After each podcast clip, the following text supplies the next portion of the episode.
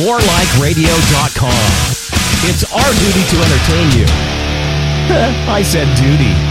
Only alcohol can make life bearable. You must drink, always drink. I blame this all on Kevin, DMU. Has anyone ever known a good person named Kevin? We, we hung out with, with Kevin from Alcohol by Volume. And he only says like three words. He, he's like really shy. He barely talked to me. Towards the end of the night when he was drinking more, man, he, he was he was right there with us, talking a mile a minute. Alcohol by volume? I'm actually kind of drunk. Alcohol by Volume, awesome show. You really want to get drunk? Listen to that show because by hour two he's blitzed. I'll bet. Oh, it's awesome. Because it's a beer show. Kevin, some stupid. He's weird Polish last name. Yeah. Where's your dedication there, Kevin? Your own show or someone else's? Alcohol by volume. Alcohol by volume. I shove alcohol in my butthole.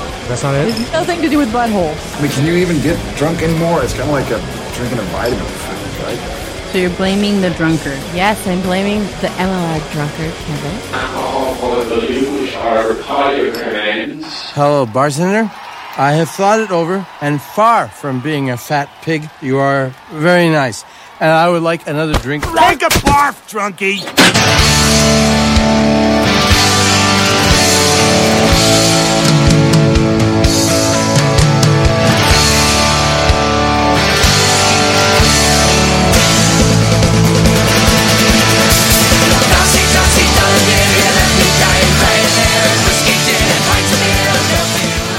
Let's see, already in the chat. Crosby sucks. Fuck Philly. Rangers suck. Fuck the Bruins. Yeah, it's hockey night, apparently. Welcome to Alcohol by Volume. It is Tuesday, March 11th, 2014. I am your host, Kevin. If you would like to Skype in, it's Alcohol by Volume, all one word, or you can dial a phone number like a chump 862 345 7125. That's 862 Alcohol. First and foremost, uh, happy birthday to Marie. And uh, if you see her on Facebook or on Twitter, you should wish her happy birthday as well. Uh, I believe uh, Mr. Royce is uh, taking her out to dinner this evening. Um, so me, I'm I'm I'm completely off the wagon of no non Tuesday weekday beers. Big surprise there, I know. Uh, I, if I could just take Xanax every day, I mean, you know, that'd be fine. But they knock me out too easily. I can't be going to bed before my kid every day. So leave that at that. Um, and it, this actually happened just before I went on air. I had my cell phone in my pocket, ringer was on silent, and I looked at it, and there were two missed calls. And then there was a voicemail that followed it too. Didn't recognize the number. It was a it was a, a Jersey exchange on there. So I listened to the voicemail. Some motherfuckers from a department at work that aren't supposed to have my cell phone call me at five o'clock oh yeah, we have an event in such and such room tonight, and we need some more microphones. Well, fuck you. I'm out of work at four, and fuck you. We need at least 24 hours notice, so fuck you. Ugh. Kind of related. If anybody uh, knows in, uh, if anybody in Florida knows of some good job head headhunters down there, email me at kevin at morelikeradio.com. Let me know. The job search is kind of tough from up here in Jersey. I've been primarily looking in the Tampa area thus far, and yeah, I don't know if you know jobs I'm applying to are taking me seriously because you know obviously a Jersey address. But whatever. If, if anybody in Florida knows any headhunters, just uh, shoot shoot me an email. I would really appreciate it. Um, well, apparently uh, Dennis is sending dick pics to me. Nice. Hmm. Um, I did get my beers from Scrambler. Thank you, sir. I know I mentioned that on a previous show, and uh, I'm sorry. I'm sorry I wasn't live last week, but I was at a hockey game. You know, the Red Wings lost, so you guys are probably happy anyway. But uh, Scrambler sent me a couple bombers from Revolution Brewing. He sent me the Coup d'etat saison. I have not had that one yet. Uh, he also sent me the Cross of Gold Golden Ale. I did drink that one already. It's an awesome session ale very nice and light and refreshing, very flavorful. It, really, really good. That, that was an excellent choice by Scrambler. And then the big one, which I am waiting to have when the time is right. I may I may drink it next week's show, not sure. But the Goose Island Bourbon County Stout, and oh, I, I am looking forward to that one. That that was after I had the the uh, Founders KBS. The the Goose Island Bourbon County Stout was one that I was waiting on beers that I actually bought this week and did not have sent free to me. I got the Dogfish Head Aprihop with the new label artwork. Um, and yeah, yeah, Red Sox. Yeah, apparently I did send Dennis a. No, wait, no, no. I'm not giving you sound clips of that. No, no, no. If you people want to see it, go into the chat, morelikeradio.com slash live. I am not repeating what Dennis is saying. Almost got me. Um, but I got the Dogfish Head Aprihop with the new label artwork. I've had one bottle of it so far. It's actually really good. Uh, very mild as far as an IPA goes. I didn't get a lot of apricot flavor out of it, but I think it just kind of blended all in with the citrus and everything. It was still really good though. I got Neshaminy Creek Coconut Mud Bank Milk Stout. Uh, when I was walking through the store with bottle in hand, this guy stopped me and started raving about it because he said, you know, it was he thought it was really good. A friend of his that brews beer thinks it was really good. I liked it. Wasn't as good as Koko Brown, the uh, Kona Brewing coconut beer. To me, the the coconut was a little bit more subdued, but still pretty decent, worth the taste. And then uh, I got a Build a Six, including Terrapin Wake and Bake Oatmeal Coffee Imperial Stout, which was pretty tasty. Um, oh, and uh, I guess we're getting a hashtag trending tonight. Hashtag demand a dick pic. So if uh, if you want to um, you know put that on Twitter, uh, apparently that will get people listening to the show. I suppose I don't know. Um, but the Terrapin Wake and Bake Oatmeal Coffee Imperial Stout that was good. Uh, the Abita Mardi Gras Bock, I have not had that one yet, but I guess that's kind of like a rebranded version of the regular Bock, if I read that correctly online. Along with four styles that I got for brew salt tasting, which I will get into very shortly because, god damn it, I need a drink, and I have not had a drink yet because I, well, if you follow me on Instagram, you saw I prepped my glasses, flight, and everything with, well, okay. I got uh, four flavors. I'm going to taste test them over the course of the show tonight. So I've cracked open two beers so far, um, and they're okay. If you don't remember what the brew salt is, there are four flavors of the brew salt. There's lime, habanero, chocolate, and bacon. On their website, brewsalt.com, they recommend different pairings for them. So I started off with um, Weyerbacher's Last Chance IPA. I have that with the habanero and the lime, so in two different flights there. And then I got uh, Mendocino Black Hawk Stout with chocolate. I was very careful to say those two words separately so they could not be misconstrued as something else. Um, so I had that with the chocolate and with the bacon. And then um, probably the second half of the show, I'm gonna during break, I'm gonna uh, rinse out my glasses, switch over to uh, Lakefront Klisch Pilsner with lime, and uh, also do that one with habanero. And then for the last one, I have Brooklyn Brown Ale that I am going to do with the chocolate. Now, one thing um, I, I, I did just pretty much a pinch of salt in each glass. The one thing I'm noticing, kind of when I'm looking at them, um, actually, uh, looking at the first IPA, it looks it looks like the salt has dissolved a little bit more than it, I initially thought it would. Um, and and Dennis posted the picture in the chat. Thank you, there, Dennis. Um, I, I started with the pinch of salt because I didn't want to overdo it too much. Um, I want to see what the right balance ends up being. The one thing I noticed, and um, I actually I, I, tried a little bit of the chocolate in one of my Mr. Beer winter ales uh, over the weekend, just just to kind of see ratios and stuff. The chocolate seems to float a little bit more. It, it the consistency of it, it's definitely a lighter salt than the other ones. Um, almost uh, almost like a, a powdery kind of thing. It, it's like a weird blend between chocolate powder and salt.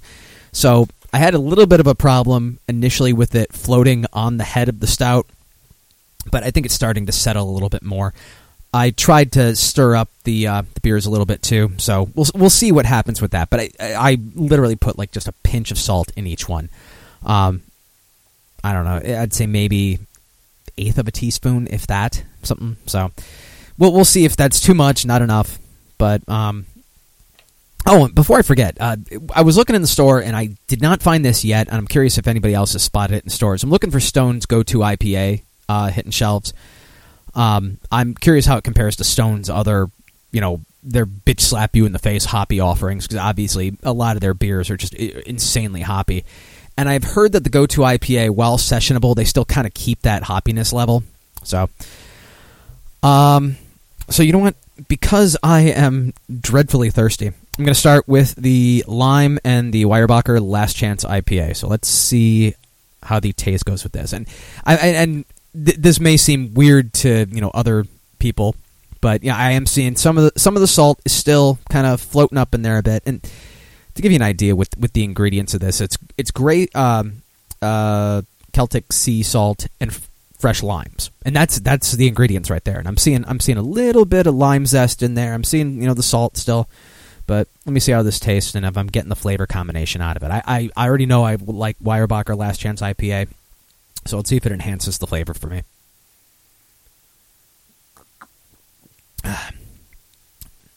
Okay, I'm I'm getting I'm getting a hint of lime there. I'm I'm I'm getting now it's interesting. I'm actually getting some of the saltiness too. And that's it actually it, it does work with the IPA. It is a nice blend. It for some people they may not appreciate that being added to the flavor. But and again, th- this is this is an experimental kind of thing where I'm you know still working out balances. I may have put too much in here. I don't know, but I may have you know put not enough. Who knows? But um, have another drink here.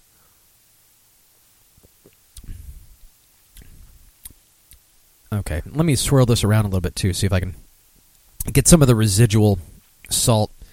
Yeah, I mean there's there's there's not a lot of salt left undissolved in there, so that's good. And and and to be fair, a pinch might be too much for the flight glasses that I have here too. These are only six ounce glasses that I have. You see the glasses in the chat there. Okay, now that I swirled that around a little bit more, I'm getting a lot more of the lime out of it. That's actually that's a nice combination. I may I may have put too much in, but see what happens uh, with the next the next batch that I'm adding flavors to.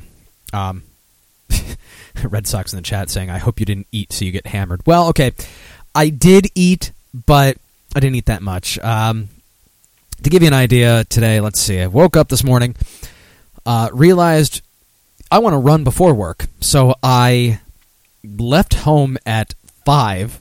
I actually got to my Starbucks about three minutes before they opened and was met with a locked door. They let me in, thankfully, uh, because I'm a regular there, so they recognize me. Um, and then I got to work before six and decided, what the fuck, I'm just going to run. The rec center on campus isn't open until 7:30, but the new section that they built onto the library, one of the restrooms, like one women's restroom and one men's restroom, actually has a shower built in. I guess it's some New Jersey requirement, or might even be a federal requirement, for a building to qualify as a green building. And I, am getting into this for a reason. Um, so I was able to, you know, shower there, and boom, run is done in the morning. This is important because I was burning off calories that I really didn't have because I had no breakfast this morning, had no lunch this afternoon. Uh, wasn't really feeling food anyway because my wife had bought some Keebler grasshopper crackers and I, or uh, crackers, um, cookies, and stupid me, I decided to uh, eat about twenty of them last night before bed. So I was pretty much shitting my brains out after the run uh, today. You could say I had the runs after my run. okay, nothing. Um, but yeah, so then I got home. My wife had made uh, chicken and string beans, kind of like the uh, Chinese dish, and I had you know small bowl of that, and that's really about it. So yeah, um, these beers are going in on a mostly empty stomach. Coffee, and you know a, maybe like a cup and a half, two cups of chicken and string beans. So you're welcome, Red Sox. Almost done with the the lime one. Yeah, the, the yeah. As I swirl it around a little bit more, the salt definitely dissolves a little bit more. Oh, still a few grains there at the end, but that really hit the lime flavor for me. Wait, wait. Red Sox wants me to say the hack joke one more time. Um, no. and no, there is no shot. Although this stuff is suggested to use like with cocktails and stuff too. They say like with the chocolate one, you could you know rim the glass of a chocolate martini or something like that. The lime too. Um, they've even suggested adding the chocolate or the bacon into your morning coffee. Now, I would assume that it would dissolve really, really well in that because obviously the temperature. And um, yeah, I'm, I'm not going to say the hack joke one more time. Maybe I'll post it on Facebook. Yeah, I'll post it on Facebook. Everybody will like that. They'll they'll all you know, click like for that, right? Right? Come on. I'm sure of it. Okay, another one with the Weyerbacher Last Chance IPA. This is the habanero. The funny thing is, out of all the these four flavors, if you smell the salt beforehand, and they're not smelling salt, haha. Um, the habanero is really the one that you're not getting a habanero smell out of. Uh, the chocolate smells like chocolate, bacon smells like bacon, lime smells like lime. The habanero, you're getting something out of it, but not really sure what. You get more just kind of a seasoning. But um, let me see how the salt is doing in this one. Oh yeah, the salt's definitely dissolved a lot better in this one. I'm glad I did this before the show. Um,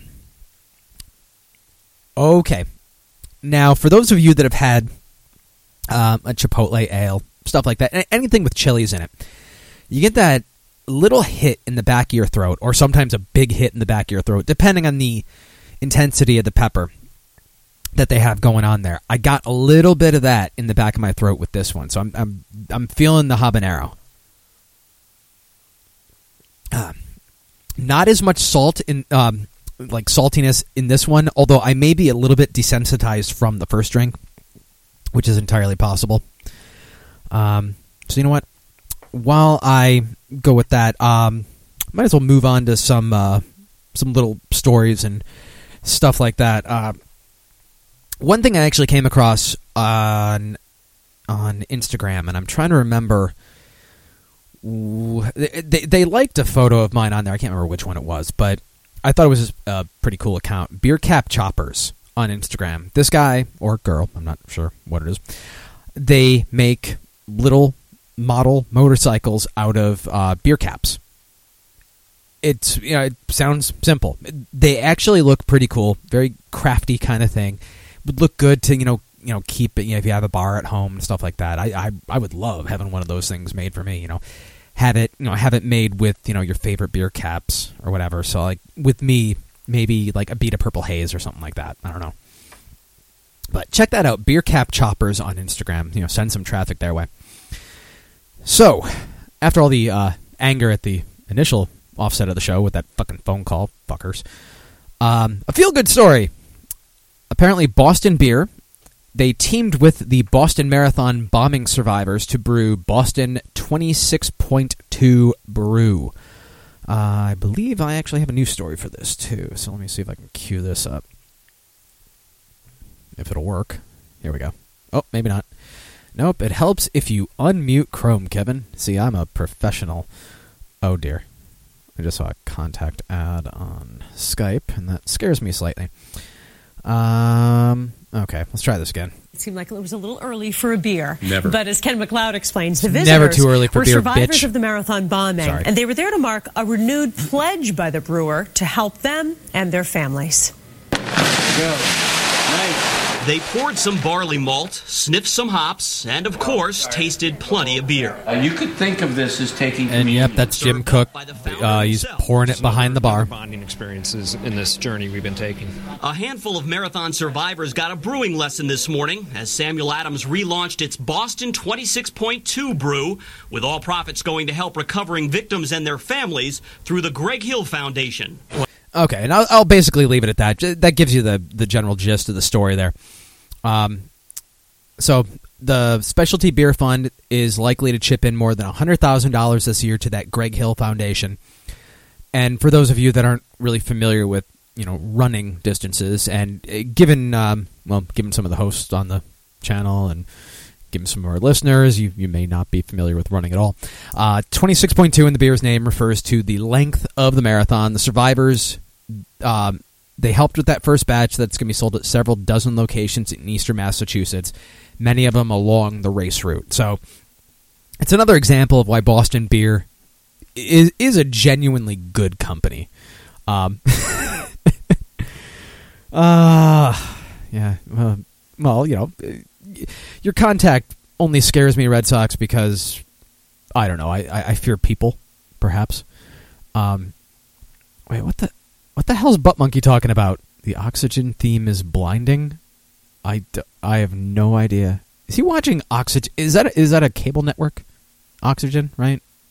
Is that like Lifetime television for women or television for women who get the shit beat out of them or something. I don't know. Um, next one. Uh, this this is actually uh, I, I got a video for this one too, but um, well, I'll just uh, I'll I'll just hit play because I think you'll recognize who's on this video.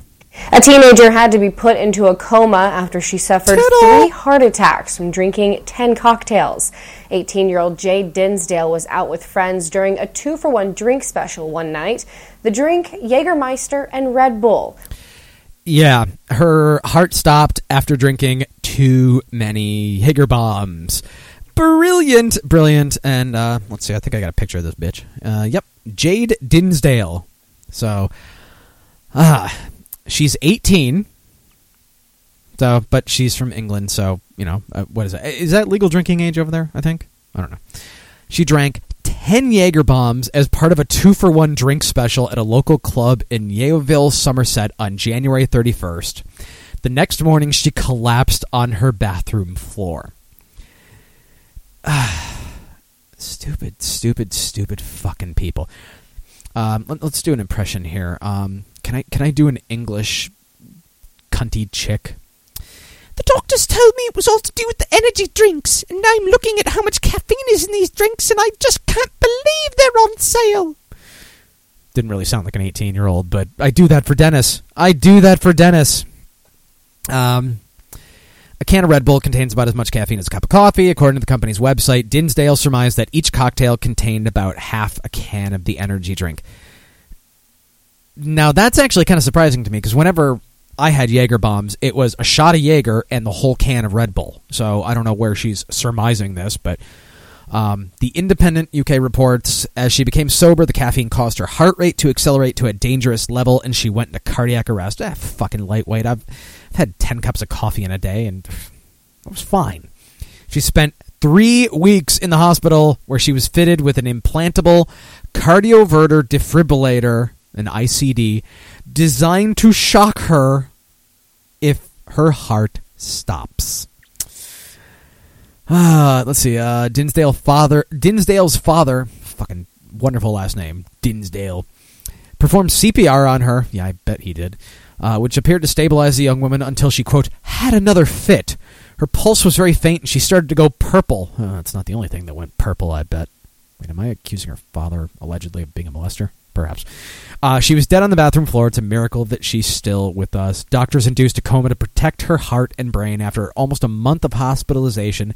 She's back home and on her way to getting better. Her Facebook profile shows the scar from her defibrillator implant. And that. Alan, Alan liked the impression. This is actually the full picture that has the scar right there. Oh, that scar is so hot yeah, I bet guys are going to want to fuck that scar. And and you know, going by Rule Thirty Four, um, there, there are probably guys that get off by you know coming on scars, right? You know, I, I used to, when my after my wife had our kid, she had a C section. I, I, I was joking around with her that, uh, whoops, I just broke my sharpie. Interesting. Uh, I was joking around with her that there are definitely guys out there that probably have some kind of fetish that is specifically coming on C section scars it is probably out there. I have not been brave enough to Google it, and I'm not going to be the one that is brave enough to Google it. I will leave that up to Butt Monkey because I know he has no shame with that. Ah, so let me finish this uh, last of this habanero IPA. I, I'm I'm feeling more more of the heat from this. I'm actually kind of feeling it on my lips. Ah, it, ooh, wow. Okay, the last the last sip of that really really hit that habanero there. That's that's actually really good. It works well with the IPA. I want I wanted to go for a, a regular IPA, not a double IPA.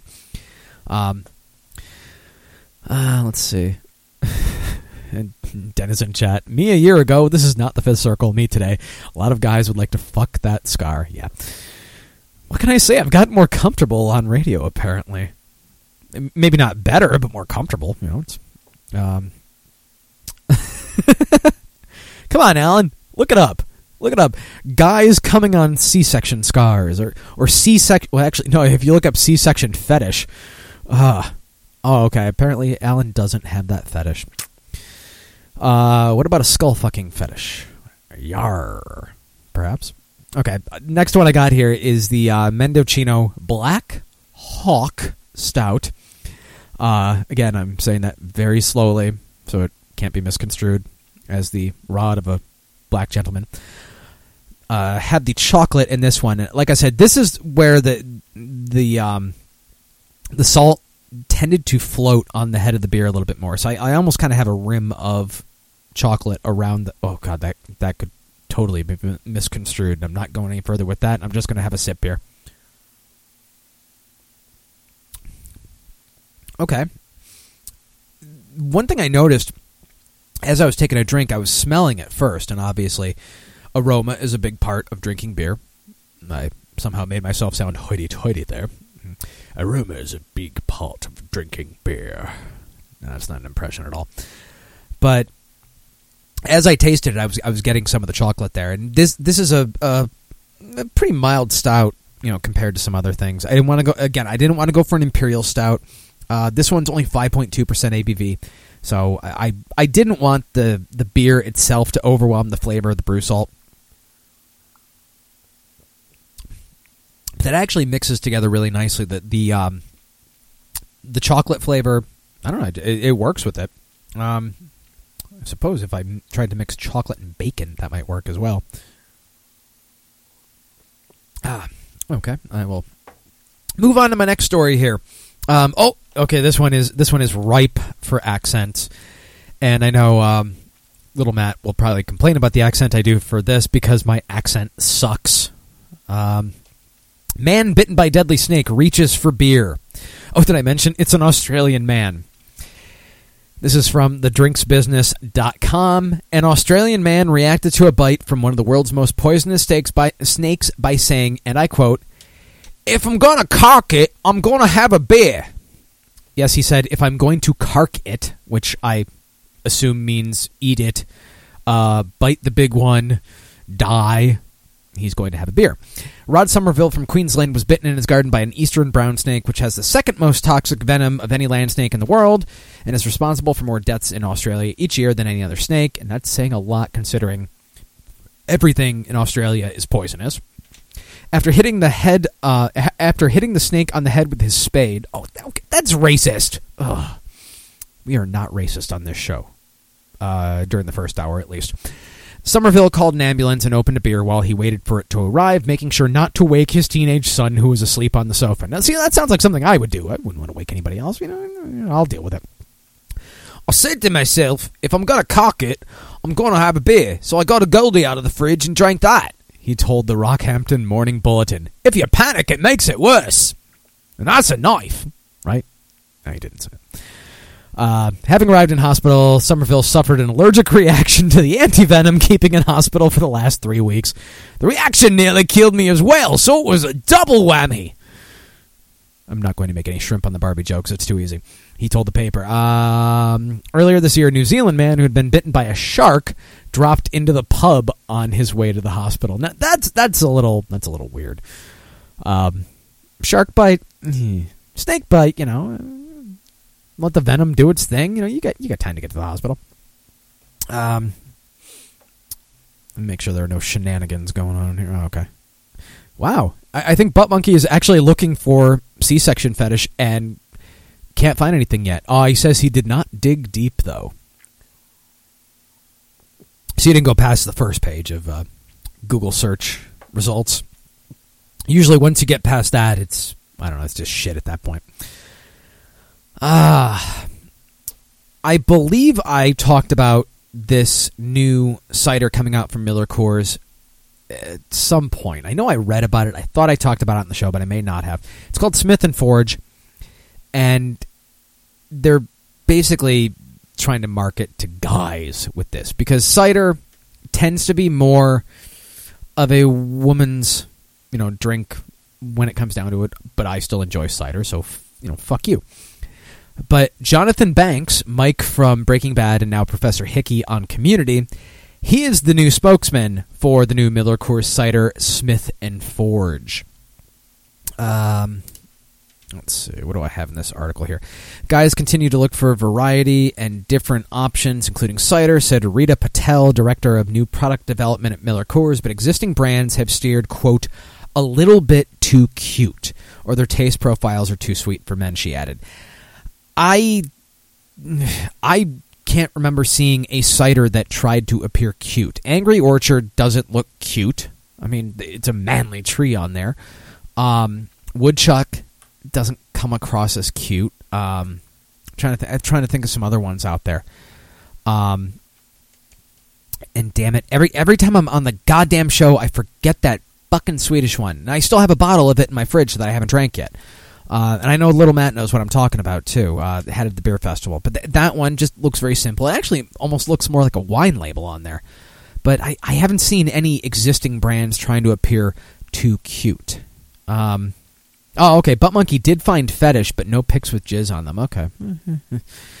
well, the night is young, and uh, he has to eat before he starts drinking. Ah, fucking lightweight. Oof. Uh, Smith and Forge, with which hits stores this March, which is uh, this month, will use advertising that harkens back to the pre-prohibition cider boom when quote guys were out drinking cider after a hard day's work. That sounds vaguely homoerotic. Uh, the brand name is a reference to the era's blacksmiths who forged relationships over a tinker of hard cider. Oh God! On social media, Smith and Forge is encouraging the use of the hashtag 19th century problems. Okay, listeners, get to it. Hashtag 19th century problems. Take over the Smith and Forge hashtag, please. TV spots, which begin on March 31st, feature a mutton chopped character named Cornelius who witnesses male feats like boulder splitting and blacksmithing while describing Smith and Forge as strong, sturdy, but not too sweet. At 6% ABV, Smith & Forge is slightly above the average cider alcohol content. Packaging for the cider, which comes in 16-ounce cans, highlights the alcohol content in orange and includes the tagline, Made Strong. So, uh, Jonathan Banks, who was Mike on Breaking Bad and Professor Hickey on Community now, uh, he's going to be a, quote, media spokesman giving interviews about the brand to men-targeted publications. So he's you know, he's basically being paid to be a shill for the drink. That's that's fine. He's you know got to make money. I'm not going to begrudge him for that. Um, and yeah, and then the rest of the article just kind of goes into like um, how you know everybody's playing catch up to Boston Beer's Angry Orchard. AB InBev, InBev launched uh, Michelob Ultra Light Cider. Uh, Stella Artois has uh, Cidre, which is actually pretty good. Um, but I don't know. It, again, th- this is one I'd try. Hopefully, I can find it and build a six pack, but I, I don't really have high hopes for it necessarily. Uh, I still have to try that Miller Fortune. I haven't I haven't tried that yet. Maybe I'll buy a six pack of that this weekend and see how it is. Report back. I've actually heard decent things about it, um, particularly you know for a Miller Coors brand. And um, if I get to it today, I, I meant to get to it with my last uh, my last show, my pre-recorded show. Uh, Paste Magazine had a Q&A with Miller Coors Brewmaster that kind of went into some of the thought process behind Fortune, clearing up some misconceptions about it. There were some communication errors, apparently. That's what they're saying about the flavor profile and, you know, why they did what they did with it. But if I get to that, I'll get to it today. Um, let's see. Uh, and then, um, oh god, Th- this. I, I have no problem with beer apps. I think beer apps are very handy. I love using Untappd because not only does it show all of Twitter that I'm a fucking alcoholic, but it allows me to kind of keep track of different beers that I'm trying. Uh, it, it was like indispensable when I was at the Big Brew Beer Fest because that way I was able to track them all and kind of when I get back home kind of look through each one, try and remember, well, try and remember which ones I liked and things like that. This one feels like unnecessary elitist douchebaggery to me. And of course, it's iPhone only so far. I mean, they said, you know, Android app is in the pipe, but, you know, who knows how long that'll take. So, I mean, kind of makes sense with the elitist douchebaggery. Um, let's see, I got this from uh, CNN.com.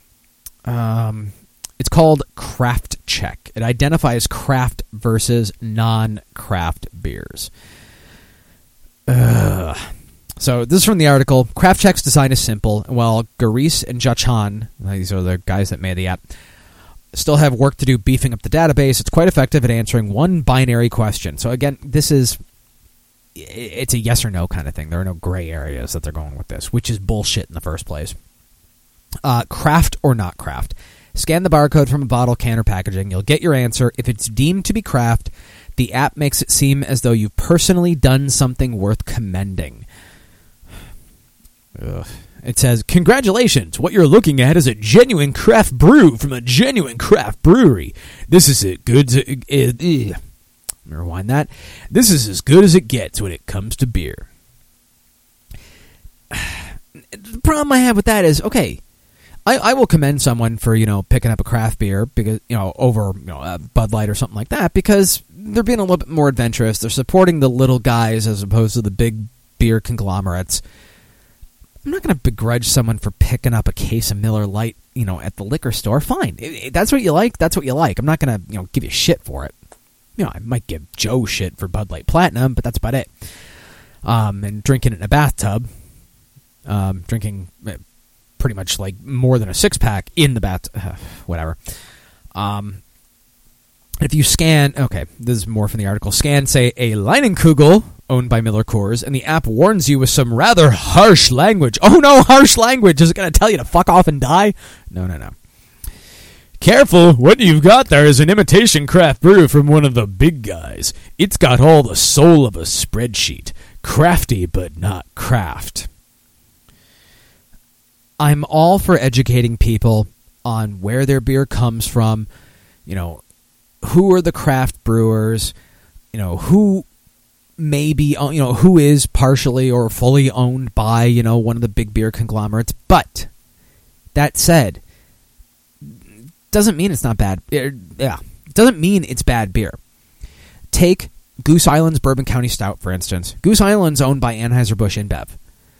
And if you look on beer advocate for the bourbon county stout highly sought after high scores. If i remember correctly it was 100 on there goose island technically isn't craft anymore.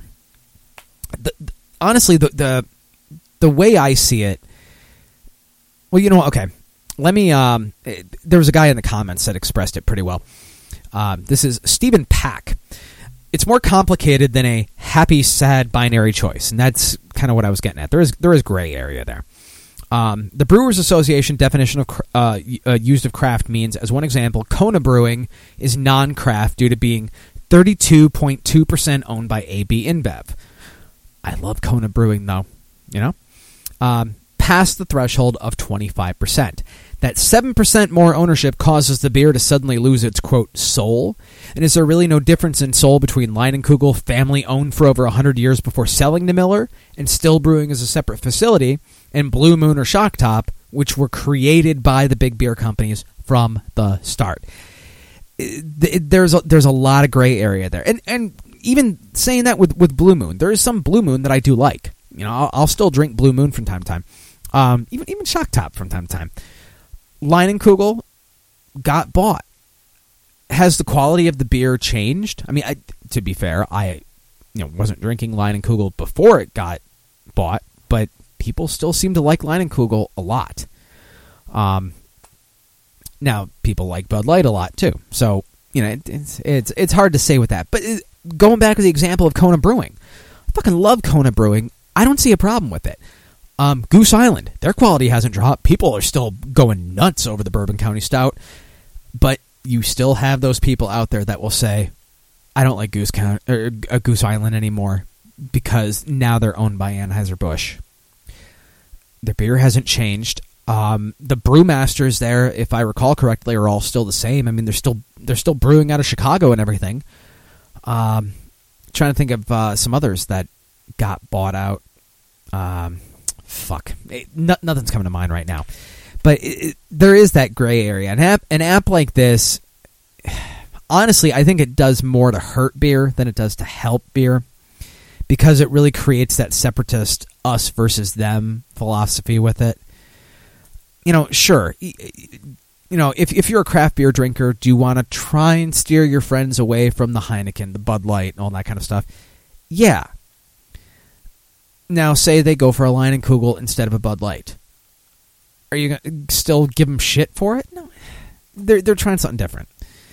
Um, I don't know, it, and and the fact that this app is only you know iPhone right now, fuck yeah, fuck that. I don't know. It, it's like I said at the beginning, it's elitist douchebaggery. Oh, I'm not too good for things like Shock Top. I, I what was it? Um, I, I admit I have not had Shock Top in a while, but the okay, you know what? To be fair, the last time I had Shock Top, I think was the end of 2012 because they had the end of the world midnight wheat. Um, so it was even before I started the show, but I liked that. They actually have a um, split six pack where I believe it's a, um, I think it's a chocolate wheat and a Belgian white that they basically say mix them, and I've wanted to get a six pack of that to see how well those mix because I am starting to like the mixed beers. I you know I've talked about the black and blue from World of Beer.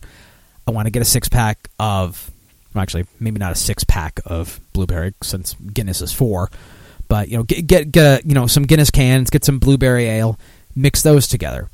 So I'll still drink Shock Top. Um, is it my first choice? No. Uh, you know, it, it, stuff like um, yeah, like you know, Leinenkugel. I'll still go for the Snowfall Vanilla Porter, things like that. I I I will admit that I I did go through that period where. You know, I found out a brewer was, you know, not craft, and I'm like, oh, I'm not drinking that anymore. And I realized, what's the point? I liked it before. What was stopping me from liking it after I found out that it was not, you know, it didn't fit into that definition? So, life's too short to be, you know, dealing with bullshit like that. Ah, uh, so let me finish up uh, this one: the chocolate and the stout. Ah, that finish is really nice. Okay, last one I got here. This is the Mendocino Black Hawk Stout. Not going to catch me tonight. Um, and the bacon. Now the bacon, the bacon seems a little light too. Seems to have a tendency to float a bit more. Um, I don't know. That may be residual from the head of the stout too, because I'm kind of seeing it around the rim of the glass. Um, oh, and Red Sox in the chat asks, "What is your first choice if you could have any beer in your fridge?" Ah, damn. My okay, you know what? I would probably have to say my first choice would be one that is technically non-craft. It's the the Kona uh, Kona Koko Brown, that coconut beer. I fucking love that. I was drinking that before Kona uh, had ownership. You know, it had that what what was that percentage? The thirty two point two percent Anheuser Busch InBev ownership there. It hasn't changed to me. It's still delicious. It's not a heavy beer. It's a nice, you know, easy drinking beer that you can drink anytime. Of course, if you like coconut. If you don't like coconut, you're not going to want to go anywhere near it. Um, let's see. Butt Monkey, his is uh, Miller Time and says, "Fuck you, I'm a beer redneck." And you know what? That's that's fine. That's I know. Um, I mean, P Rock's like that too, and that that's fine. However, I know you guys have also tried. Well, some of you have tried different stuff, and that's cool. But, you know, if you go back to your old faithful, that's also fine. I know my uh, father in law, he loves going to the beer festivals with us. He loves trying new stuff. He's actually starting to like IPAs now. Um, you know, he his one of his favorite beers is um, the um, East Coast Lager from Cricket Hill Brewing. But if he doesn't have that at his house, you know, like recently he had like a case of uh, Sam Adams Winter Lager. Uh, sometimes he'll get the Cricket Hill if he can find it, but more often than not, he'll still have Bud Light there, and that's fine. You know, can't can't say he hasn't tried the new, you know, other stuff. Sometimes you got to go back to the old faithful, and that's that's totally fine. So let me try this: the stout with the bacon. Ooh, Okay, the the aroma hit me again with that one really quick too. Now this one, it I was actually expecting more of the saltiness, just due to it being bacon, and there was saltiness there, but I think it was from the bacon and not from the salt itself.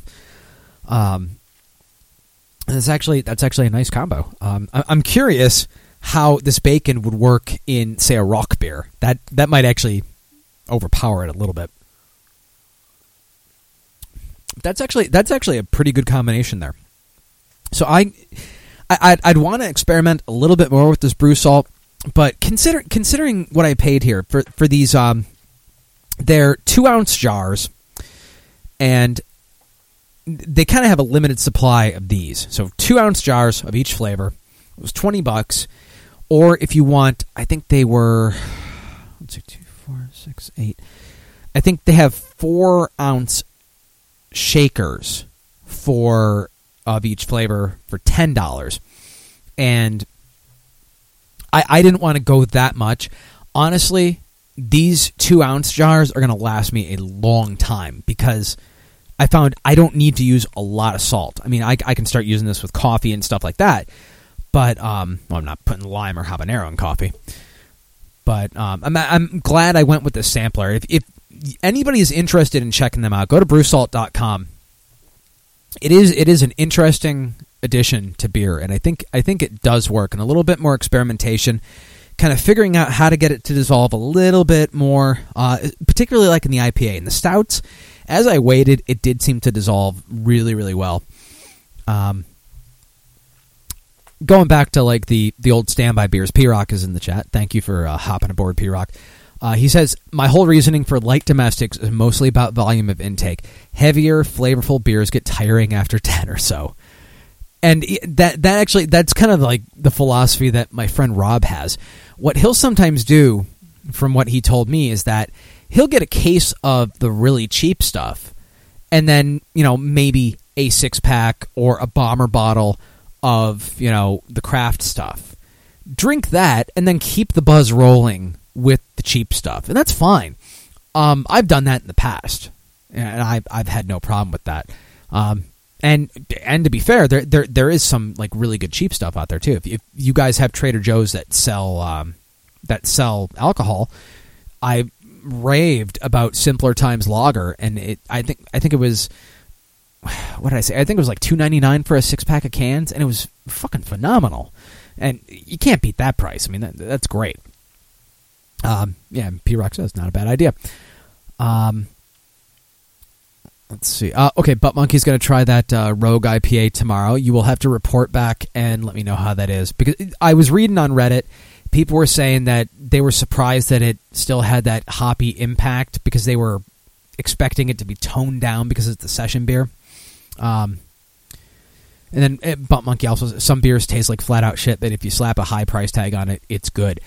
I've had that happen before too, where I've paid a lot for certain. Well, a lot meaning anywhere between you know fifteen to twenty dollars for a bomber bottle, and I haven't been that impressed with it, especially not for that price tag. Um. Oh, and P Rock says he has a Trader Joe's very close by. He's going to try it.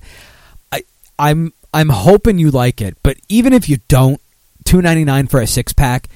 Um, I know that there there's simpler times lager. There is I want to say there's a light version of it too.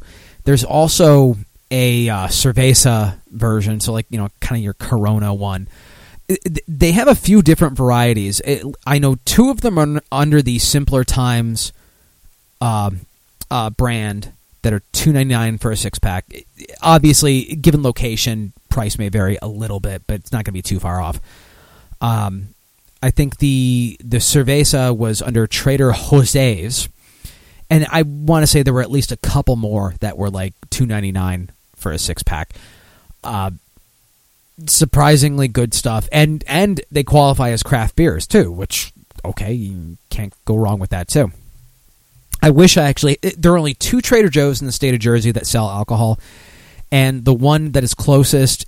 It's too out of the way for me to go there too often. I, I really want to go back there and get some more of that Simpler Times lager. So I don't know. Maybe uh, maybe next time I'm out there for a shoot or something like that, might behoove me to get some of that. Um, No, butt monkey. The worst thing about a new PC is reinstalling uh, your Adobe Suite. That's a pain in the ass. But reinstalling games is a is a big second there to me. Um, and you know what? I'll hit one more thing before I get to break here. Saw this pop up on a few different news outlets. Uh, found it at draftmag.com. Saw it at NPR. Um, the first one at DraftMag, this was from uh, the Beer Runner. I've mentioned him before. Apparently, uh, let's see, are they Cana- yeah, a Canadian beverage company named Vamped. It's a concept right now. They ha- they really have you know just you know ads of you know people running and working out and stuff like that. But it's supposed to be a post exercise like Gatorade replacement kind of thing. Um, it's electrolyte beer. It's called Lean Machine, and actually, I think I can yeah I can copy this image here to kind of give you an idea of one of the promotional things they have up for it. And if you're not in the chat, you should be more like radio.com slash live. So you get the idea here. 77 calories. So obviously the um, the alcohol content is not very high. But again, still concept, low calorie, electrolyte inf- infused beer. It's um, not actually being brewed yet. They've secured a URL at leanmachinecanada.com. Uh, let's see. According to the website, it should be available, funding permitting, later this summer. But it's already drawing attention from the likes of NPR, which interviewed its founder Ian Taves. Um,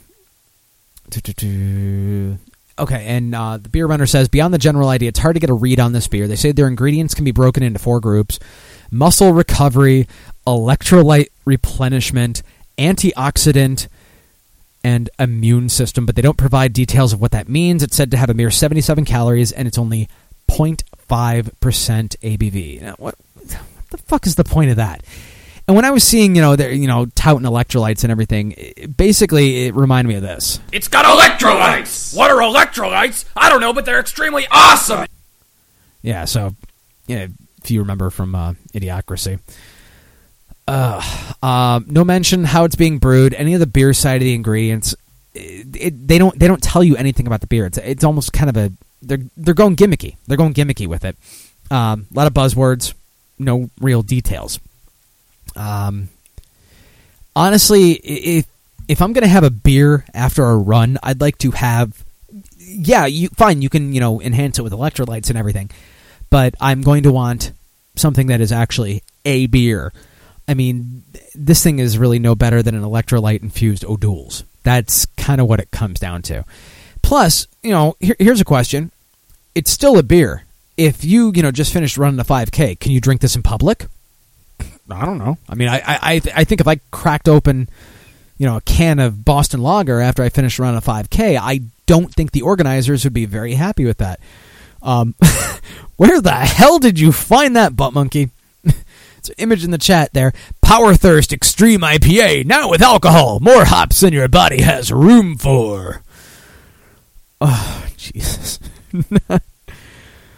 that is that is frightening. Uh, and P Rock does say electrolyte enhanced will help with hangover if you're drinking excessively. Yes, I know Australian scientists have been trying to concoct a a proper electrolyte infused beer to kind of combat that. That that's that's one thing I made sure of today. Like I wasn't drinking electrolytes, but I was making sure I was damn good and hydrated today. So when I drank tonight, I would not uh, kill myself because I've been getting stress headaches all week from grinding my fucking teeth. So as I finish off this bacon stout, which is wow, it's getting more delicious as I drink it. Um, before I, um, well, okay, after break, a few news items. One that uh, a lot of you may have heard about the uh, Hunahpu Day at Cigar City turned kind of ugly. There was YouTube video of it. It was it was a bad situation. It just it it went bad. I'll explain what went on with that. Uh, as I mentioned earlier, from Paste Magazine, a Q&A with Miller Coors Brewmaster. Uh, one that Brent posted uh, to me on Google Plus today, actually, but I, I, had it in my stuff, but I'm glad that he found it too. Entrepreneur develops miracle machine that turns water into wine. Oh, the Jesus machine. A few more things if I get to it. Of course, the new beer releases and reveals for the week. So, with that, I will be back very shortly here on Alcohol by Volume on morelikeradio.com. Alcohol by Cheers. volume, Kevin Oh, Show. hey! Hey, We're it's the name of the show. Hey, More like radio, less like crap. Want more alcohol by volume? Because I'm kind of drunk for this uh, shit nuts. Download past episodes at morelikeradio.org. Join the Facebook group at facebook.com slash group slash alcohol by volume. Like the Facebook page, facebook.com slash MLR alcohol by volume. And follow along on Twitter at MLR underscore alcohol. Oh, I find you're drunk in this fit. Are you unappealing? I am drunk, or I wouldn't be talking to you. The newest episodes of Talk Radio Meltdown air first on More Like Radio. Listen to new episodes every Friday starting at 4 p.m. Eastern at morelikeradio.com. More Like Radio has a lot of great shows, including ours. Talk Radio Meltdown every Friday at 4 p.m. Eastern on More Like Radio. Listen in at morelikeradio.com. Hey, smokers, you stink! I'm not talking about your character. That's a given. I'm talking about your clothes. It's time to kick the butts and move over to something more pleasant. I'm talking about e-cigs from Smokeless Image. They're cheaper than cigarettes, don't smell, and are available in a wide variety of flavors ranging from mints, fruits, desserts, or the traditional tobacco flavors if that's what you want. Simply go to tinyurl.com slash mlrsmoke for all your vaping needs. That's tinyurl.com slash mlrsmoke. Wednesday night at 11 p.m., tune into More Like Radio for two hours of wrestling talk on Markout Radio with Dark Fox and friends. Fistful of assholes! Excuse me? Fistful of assholes? Really? You want me to say that? Just do the bit. All right, you're such a diva now that you have your own show with guest host Punchy, Greenway, and whoever else shows up on Skype or in Fox's creepy basement studio. The smell of cum and beer doesn't make it creepy. Maybe not, but the fleshlight does. Listen, I have a healthy sexual appetite. Thank you very much. What are the anal beads for?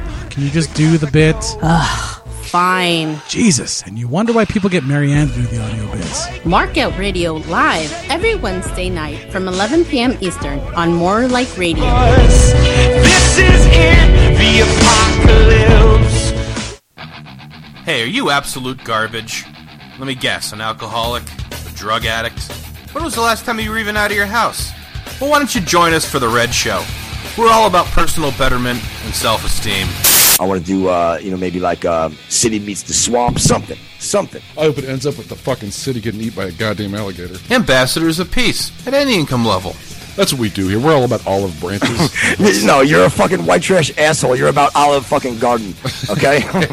One thing we don't forget is how important our fans are. Is there anything more you want to say about any of these uh, cocksuckers that are listening? No, I don't think so. Okay. And we recognize the struggles and hardships of our friends. We don't give a fuck. I hope you relapsed. Burn in hell, bull. Oh my god, what are you? I meant I love you, bro. Get better. So come join us live Wednesday nights and experience functional substance abuse on The Red Show. Only on More Like Radio.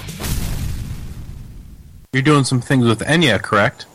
I, I hope you end your life. Now get, off the, now get off the microphone while I talk to my pal. If you weren't able to catch the last Hippo Juice show, here's what you probably missed. I would rather go um, one mile down the road than inconvenience men behind me. In my mouth with my tongue and testicles. The official statement is fag. Zach, um, uh, um, as far as your routine go, um, how you know, because do you ever like do like with uh, Listen to the Hippo Juice show live every Wednesday night, 7 to 9 p.m. on morelikeradio.com. Saturday's Noon East. Join Halls and Rorschach as they bring you the news you need to get you through your weekend. Ollie, can you hear me? Yes. okay, Ollie, I'm outside right now. It's uh, it's uh, it's really boiling hard out here. Uh, Sounds like it. Where are you at? Are you in Antarctica? wait a minute, Ollie. I see somebody coming toward me. There's there's a man coming toward me. Uh, hold on a second. Uh, what, you, uh, what are you doing in my yard?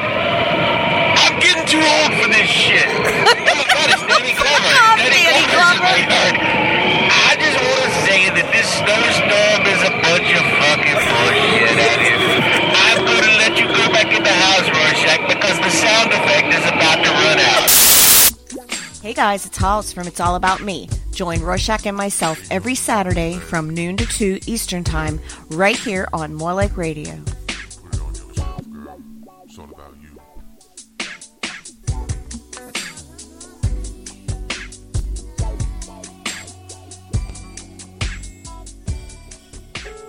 On this episode of the daytime drama Conti and Kenny, Conti shows compassion for Kenny's flailing comedy career.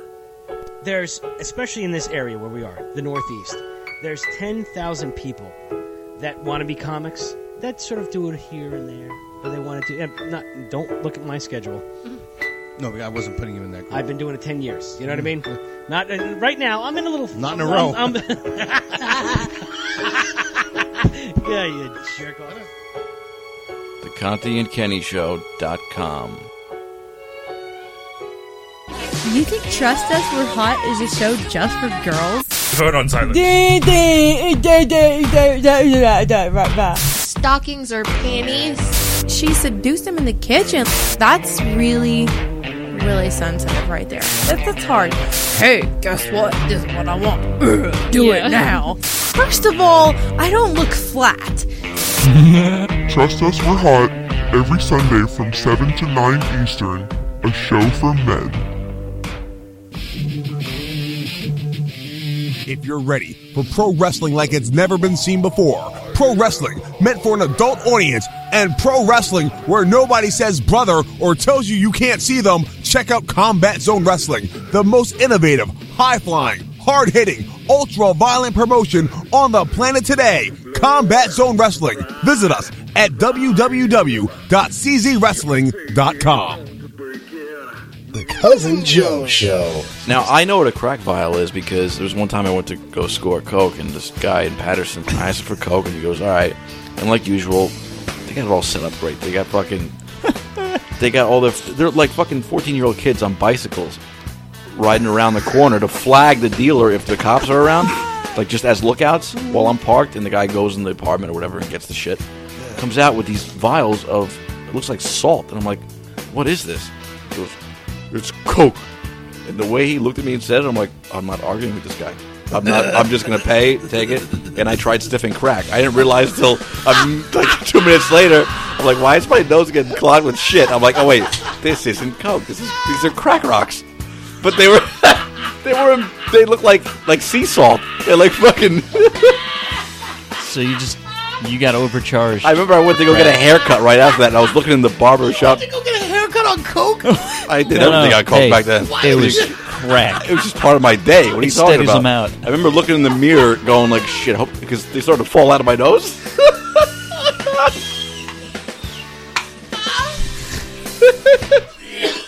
You're the only motherfucker I've ever heard that tried to sniff crack. Tune into the Cousin Joe Show live Thursday night, seven to ten on More Like Radio. Atomic lineup stronger than Owen Hart's safety harness. Morelikeradio.com. Other internet radio stations are gay. Sorry, Dad. I was afraid the dragon wouldn't cough the moon back up. You idiot! The dragon always coughs the moon back up. I know it's futile, but I must again point out there is no dragon. Then why am I paying $800 a year in dragon insurance? Again, I maintain that money would be better spent on car insurance. Lisa, everyone knows dragons do not attack cars. Jeez, pick up a book. I pick up books like you pick up beers. Then you have a serious reading problem.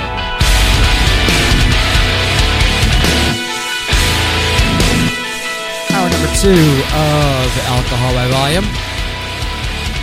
Welcome back, everybody. Okay, I've set up my uh, my other brew salt uh, taste tests here. I uh, I'm actually kind of letting them settle a little bit. I this time around, what I tried to do, I poured half of the glass uh, with the salt in the bottom, let it kind of shake around, um, and then poured the other half. And actually, let me top off the uh, Brooklyn Brown Ale a little bit. Gonna let those settle. I got a little bit left in the uh, Pilsner bottle, and I got a little. Well, I got about half a bottle left of the brown ale. So at least I got something to drink now before I get into the actual taste testing. So with that, I am going to get into what was probably one of the biggest stories uh, of the past week in beer.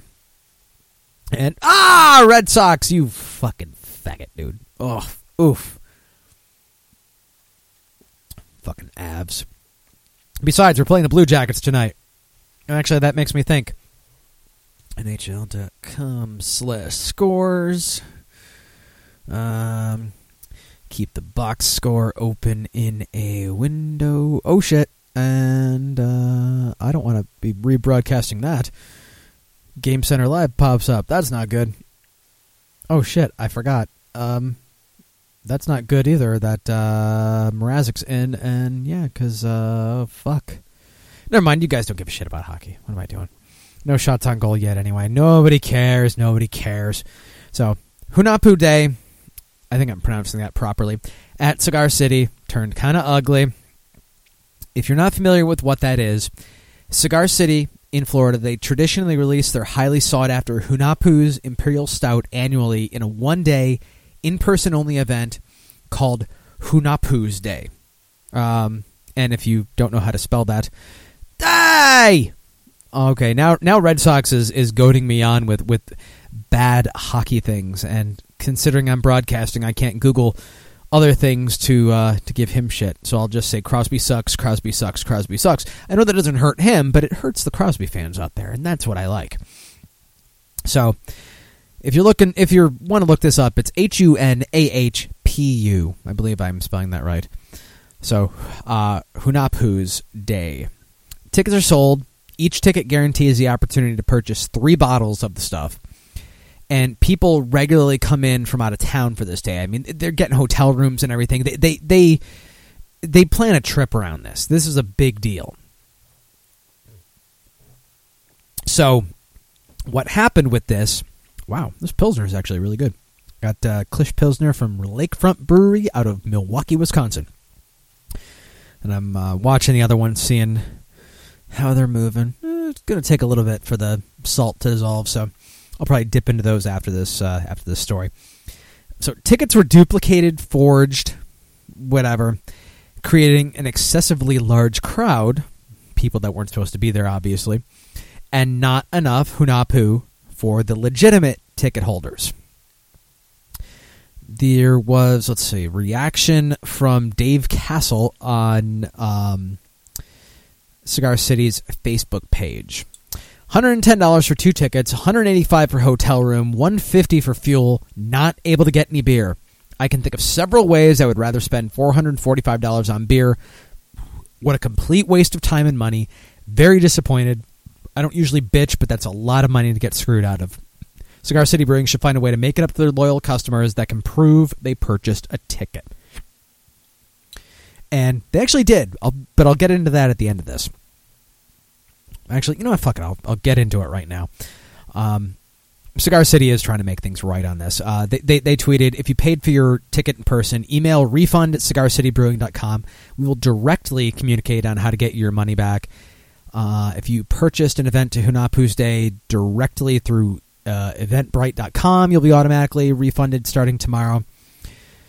And then on their Facebook page, they said, as we figure out how to make up for the nightmare that happened today, we'd uh, like to start with this mea culpa. All draft beer in the tasting room tomorrow, which uh, I believe that would have been. What day would that have been? I don't know. It's past, so you're not getting free beer. Sorry. Uh, all beer, draft beer in the tasting room tomorrow will be free. We will not charge a dime for any beer served in the tasting room tomorrow. We're going to try and tap all of the remaining kegs left over from today too. However, we will still be hyper vigilant about overserving people who are intoxicated. That that's a good step right there. Now, and they were given refunds too. Uh, somebody tabulated it just based on ticket price and how many people bought tickets legitimately. Refunds from Cigar City could amount uh, up to one hundred seventy-five thousand dollars. That's a good chunk. However, they did take in three hundred twenty-four thousand dollars in sales. It's not a total loss, but it's a it's a good percentage of what they made that day. I mean, it's, you know, it's like all, it's more than half of it. Uh, there were some additional reactions from Reddit. Uh, the top post in the thread uh, reacting to the Facebook post This is Dizzy D. Smith.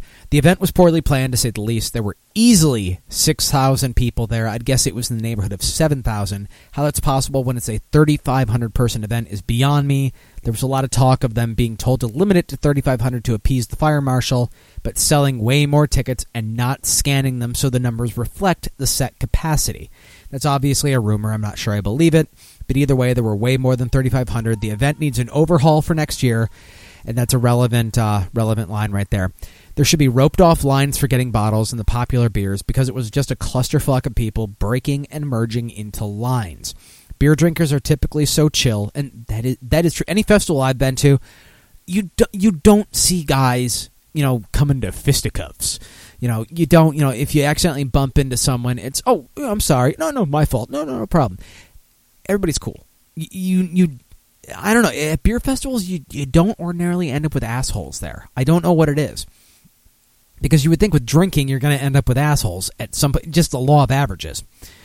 But anyway, um, so I didn't say anything to anyone about cutting the line. It's just beer at the end of the day. But it was definitely an issue. There was also a group of ten people that thought they it would be a great idea to set up camp with their chairs and coolers right in the middle of the bottle line. And then they complained about people crowding them. Ironically enough, I also think they should require you to get your bottles by a much earlier time. It's a shame some people didn't get a single bottle, but I was really disappointed with people throwing glasses at the volunteers once they announced they were out of bottles. Uh, they were volunteers and had nothing to do with how the day went. There was one volunteer instigating the situation, telling people, too bad it's all out, and just antagonizing people. That guy can go fuck himself. It was a complete shit show, but at the end of the day, I got to try some awesome beers, and I got my three bottles. Um, and there was a link. I don't think I. Yeah, I don't know if it's in the article or not. Let me see. Uh, like I said, somebody had posted something to YouTube, and I don't think it's in the article, but I might be able to find it on YouTube here. Uh, I'll, I'll just. Uh, it, it actually it actually went to. Um, it, it almost it almost turned into a full blown riot with these people. Uh, okay, yeah, this is definitely the one that I watched because it's marked as watched. So uh, let me let this. Uh, come on, YouTube, motherfucker. Of course, YouTube would stop working for me. Why? Why? Why would YouTube work?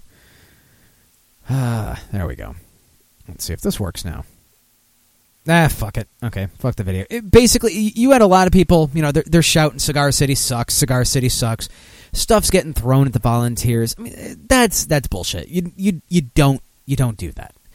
Um, Jesus Christ, butt monkey. I am actually familiar with that image, strangely enough. And if you don't know what I'm talking about, again, you should be in the chat, morelikeradio.com slash live, and you'll see the, uh, well, at least at least it's not a shit picture. It's more gay than anything. Actually, it's just completely gay. Gay with hockey um, in the chat. So if you want to join in with the live chat, come aboard. But um, yeah, if, if you look, if you look up uh, Cigar City and Hunahpu, you'll you'll find the video that somebody shot, and you know they're they're closing the doors on it and everything. It, it just it, it was a debacle. It went really really badly. Now me, I was thinking one easy solution for them because I was you know at it wasn't as bad as this, but that um, Big Brew Beer Festival, the initial one that I went to, the whole ticketing disaster and everything. Tie the tickets or the QR codes or whatever that's on them to a name that's also on the ticket. requires the person to show their ID, and it'll, it'll, it eliminates those easily duplicated tickets right away. Uh, that that's not a problem at all. Well, yesterday, Cigar City made the decision to discontinue Hunahpu's Day after the debacle. Statement from Cigar City Brewing's Joseph Redner as follows. I have always tried with these releases to balance fairness with the reality that some people will always try and get around your best efforts at fairness. And it, you know, be, best intents of this guy, but it almost seems like he was a little bit naive as to the best intents of other people. Um, best efforts at fairness because they personally deserve more. This year they got way around my pitiful efforts. I'm acknowledging defeat. That was the last Hunahpu Day. The beer will go into distribution next year and hopefully spread out among many accounts. It will get to consumers more fairly, and to those that got shut out this year, we will be working on another batch. Now, first of all, that, that's a good idea right there, considering how much it's cost them in the end, both fi- both financially and PR wise. I, I, honestly, I wouldn't be surprised if some bullshit lawsuit popped up too. You know, it, I got hit with the glass and I had to miss work for two weeks because of it. I'm suffering, eh, something like that. Um, there's another article that I had pop up on. Uh, let's see, it was cltampabay.com. Uh, they actually uh, got to talk with um, with uh, Joseph Redner a little bit more. Uh, let's see. I know there was something I wanted to pull up. Um, let's see. Uh, we're completely sorry for all issues that happened today. It really sucked. We completely understand how much it sucked and hate how much it sucked. We don't want it to suck ever again. Um, and apparently, they're saying up to 9,000 people showed up. That is more than double the attendance that they were supposed to have. Um, let's see. So many people caught with the duplicate tickets and were claiming their tickets were original that eventually Redner's people stopped scanning and just collected tickets to avoid ugly confrontations and move things along. Um, meant a lot more people were let into the tight confines of the brewery. How many, no one really knows, but Redner said all 6,000 glasses were gone by day's end. So there were at least 6,000 people. Um, he's not doing Hunahpu's Day again. It's going to be released into distribution, which, hey, I'm fine with that because I might actually have a shot at getting it. Uh, and he finally said, I just don't want to deal with it. It's not really necessary anymore since Cigar City has built a national reputation for craft beer, blah, blah, blah. blah. So, I mean, he. Um, he went on to say the biggest issue that concerned him was the ugliness that emerged during the past couple of years. I, we used to say we liked the craft beer scene because it was 99% asshole free, but I don't think you can say that anymore. I had never seen the ugliness I've seen in the last couple of years. I should consider myself thankful that I haven't seen that ugliness yet at a festival. Um, because it, it- obviously there are assholes out there. Um, I'm, you know, when I go to a festival, I'm I'm still the nice guy. I'm still the good guy. You know, I I'm, I'm not gonna fuck with people. I mean, we're we're all enjoying beer. You know, we're all trying to have a good time, and you get these people that you know have to ruin it. Now, yes, you know it was a lot of people that ruined this one with the duplication of tickets and everything. But then you have the assholes throwing the glasses and stuff like that, and then it becomes a safety issue. So I don't blame him for not wanting to deal with it again. I mean, it may come across as him taking his ball and going home, but not really because he's he's opening up the beer to distribution. He opened up the the tasting room for free beer the following day. You know, hopefully the people that came in from out of town were still able to attend that, but they were getting refunds also. So, I mean, Cigar City seemed to really make good with that. Um, I obviously, I mean, I I don't even get Cigar City out here, and what the hell? Where are all these gay pictures in the chat coming from? There's a lot of gay stuff. Ooh, queer beer, fruity and fabulous. 723. Um, why do I have that open twice? I don't know. Um, but it, Cigar City doesn't even distribute to New Jersey, so I mean, I right now I'm not going to get the stuff. However, there were a couple people on Reddit that let me know, and uh, damn, you know what? Let me let me uh, go back to Reddit and see if I can. Because I want to I want I want to give these guys props because I I wouldn't I wouldn't have known this otherwise. Apparently, Cigar City does distribute to um, to New York, and uh, ooh, who messaged me on here? Oh, that's something different. Um, let's see. This was from uh, Chinchilla Jockey. That's who uh, helped me out. Uh, he said, check either Growler and Gill or Cable Beverage. Most of them usually have their four can releases. Awesome. Checked out both locations. They're less than an hour away, away from me. The next time I have a weekend free, I think I might head into New York and grab that. Um, you know, I haven't had any Cigar City here, uh, so it'd be nice. It'd be nice to be able to get it somewhat local. And I've I've driven further than an hour for beer before, so I mean, you know, I think it's 53 minutes, and given the way I drive, probably closer to 45. So I mean, that that's that's a piece of cake. Piece of cake. Um, so let me see. Uh, Red Wings game is still scoreless. Shots on goal, eight to three in the Red Wings' favor. Okay, let me start. Wow, I, I, I went straight to the text on that picture. Thank God. Schmitt's gay. That is was that from a Saturday Night Live sketch, Butt Monkey? I, I seem to remember that for some reason. There, there, apparently, there are a lot of gay beer images being posted in the chat right now, which uh, I don't know. I guess uh, is that the kind of audience I have? I suppose. Sure, why not? Uh, but let me let me get into these. Uh, let me see how the salt is going. Um, not bad, not bad with this one. Okay, this is the Klisch Klisch Klisch K L I S C H Pilsner from Lakefront. Yeah, I've only had two beers. What the fuck? Lakefront Brewery. And actually, let me down this the rest of this bottle really quick. Okay, yeah, Butt Monkey says back when Farley and Sandler were on. That's what I thought. I, I seem to remember that. Okay, so the the Pilsner with the lime. And I can see a little bit of the um, lime zest floating at the top here. So let's try this out.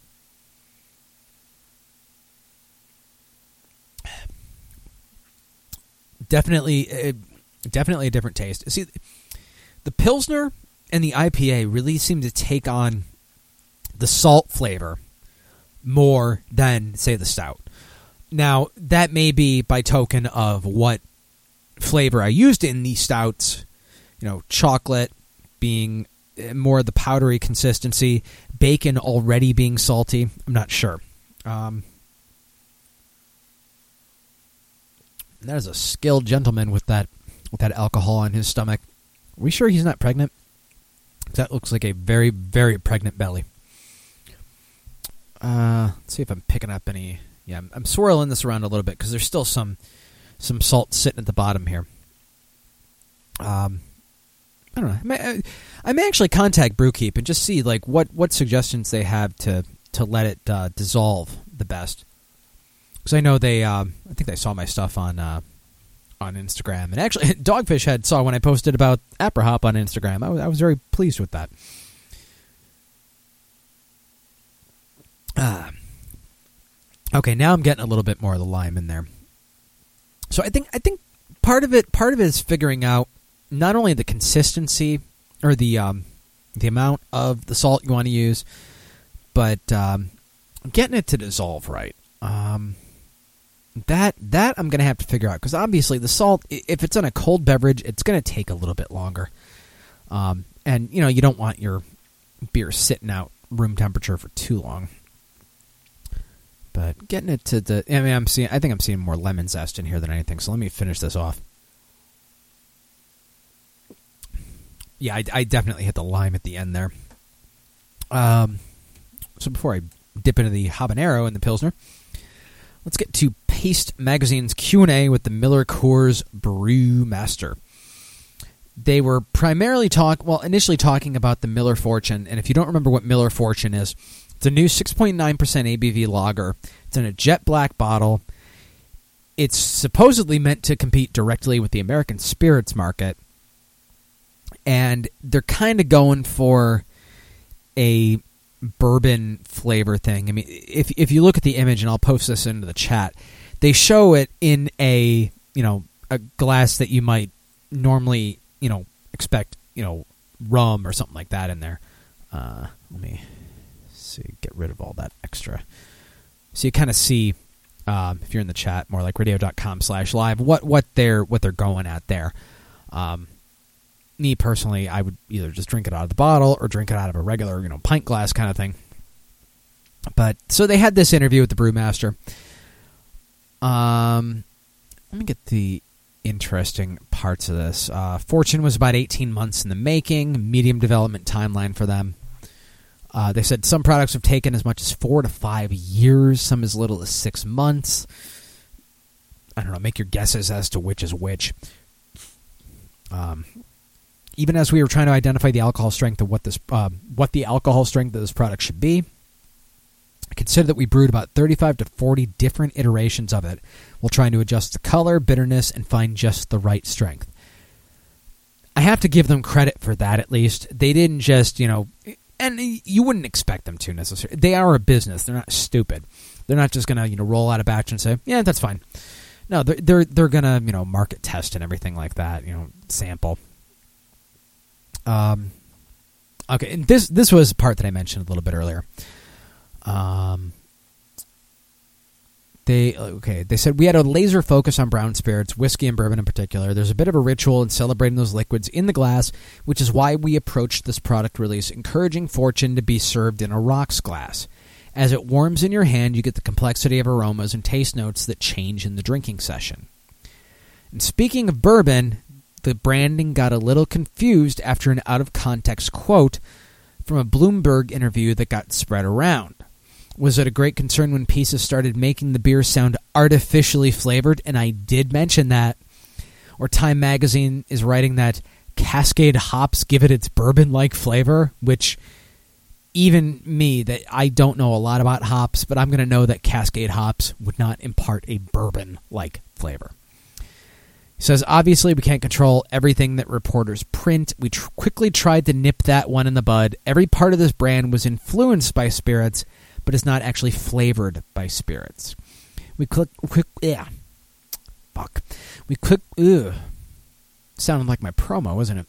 We quickly made everyone on our team understand that the beer's characteristics weren't meant to be compared to bourbon characteristics to limit any more inaccurate information going out.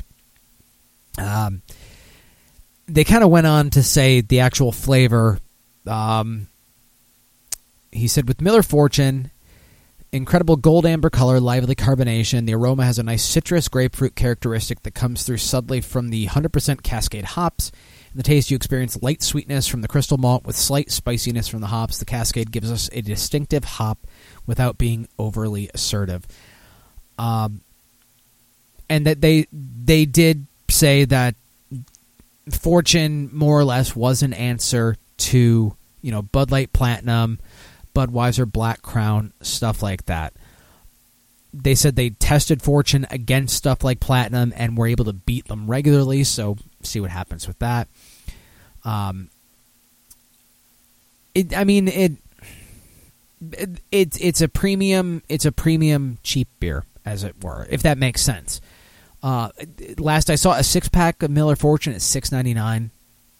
Uh, for alcohol level at at six point nine, that's actually not bad in terms of uh, you know price per ABV there. Um, and the reviewer of this, this was actually kind of interesting. Um, the um, the interviewer he admitted in the beginning of the piece he doesn't typically buy Miller Coors or Anheuser Busch, so he's coming from kind of the same position as someone like me would. That you you stray more towards the craft than the big beer. You're not going to just discount it out of hand, but that's where you where you go to most of the time. So his review, 150 words or less, he said. Miller Fortune is pretty good beer. Yes, I said it, pretty good. I don't buy from macro brewers on general principle, but I'm not going to deny them a positive review when the product is solid. And Miller Fortune is the most solid thing I've had from Miller Coors in quite a long while. It's bigger and chewier than anything Miller has made in the past, but simultaneously manages to avoid being too sweet. God help me, it's a well crafted product.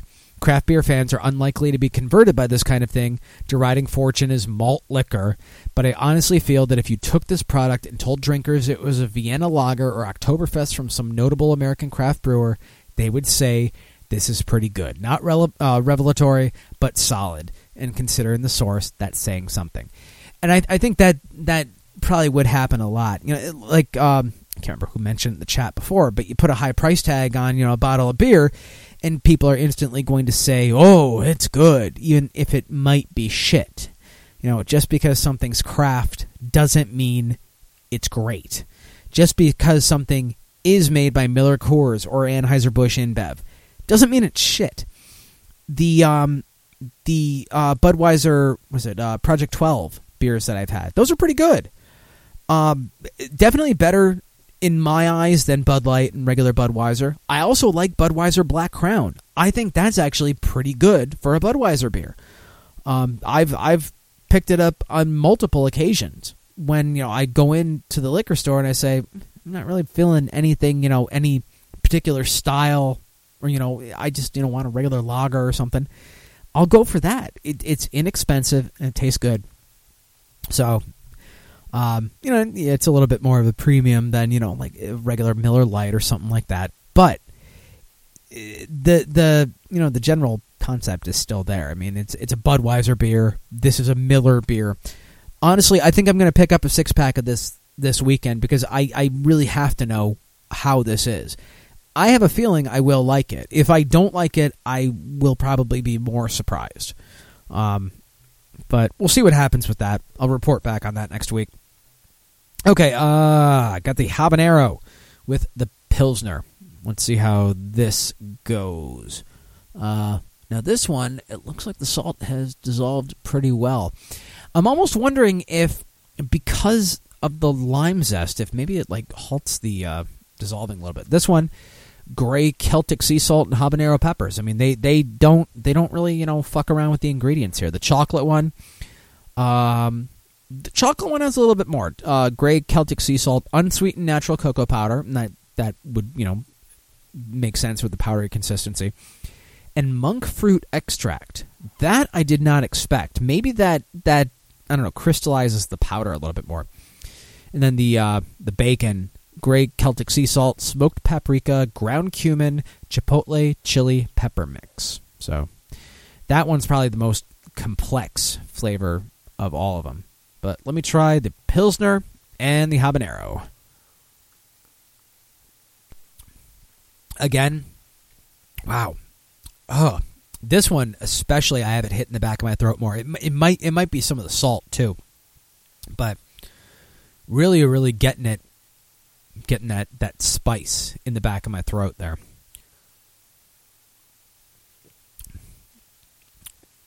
It, it's it's good, but with the pilsner in particular, I'm still getting a li- little bit too much saltiness saltiness with it. So I might want to put even less in there next time because I am I am still really getting that habanero spice from it, and that's what I want. Um, so I figure if I did a little bit less in the glass, or the same amount that I did in this glass, just with a full glass, you know, the full twelve ounces, that might work for me. Um, what the hell? what the hell is going? Oh my god! Pictures are being hacked by the Nigerian Electronic Army. Butt monkey, what have you done? Ugh. We're all gonna we're all we're all going to be hacked. The consequences will never be the same. Ah. Okay, let me let me see here. Uh, let me skip ahead to the gadget invented that turns water into wine. I got this one again from the drinks business, but uh, White Ass Brent also did send this to me, so I will give him credit on this. And I, I figure this this could be an invention that'll you know piss off Christians pretty good. Philip James, the entrepreneur who founded struggling wine startup Lot 18, has invented a miracle machine that claims to turn water into wine in three days. Um, he's launched a Kickstarter page for it. Apparently, I do not have the link for that, but I don't think you guys would want to, you know, give him money anyway because this sounds kind of weird. Uh, the idea came about while James was recovering from a motorbike accident that happened during a 17,000 mile around the world charity trip. Having dinner with his friend and former Lot 18 Vice President Kevin Boyer one night, the pair were discussing how difficult it would be to perform Jesus' miracle of turning water into wine. The next morning, they decided they had adequate technology at their fingertips to be able to devise. Uh, to, I'm sorry, to be able to build a device. Fucking weird spelling from. Was this Australians or? Oh, I'm viewing. The, I'm viewing the international edition. You can also switch to the Hong Kong edition. What the fuck? I don't know. Uh, device to work the miracle. Spent the next year fine tuning the device. I will post an image in the chat of. Uh, oh, wait, Reddit our pics was hacked. Seriously? Hold on a second here.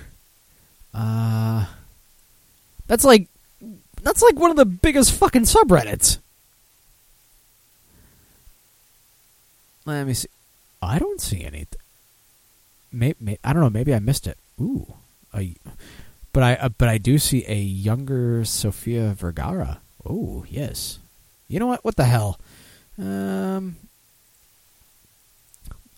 just because we we like uh we like tits. We like tits on this show. Ah, okay. I'll just post this, courtesy of Reddit. Yay, boobs!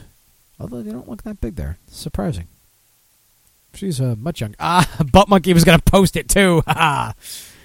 Okay, let me get back to this. I'm actually I'm going to post the image of the Miracle Machine, and it, really looks like they're going for like a uh, they're going for a, a like a wine jug kind of look with this thing here.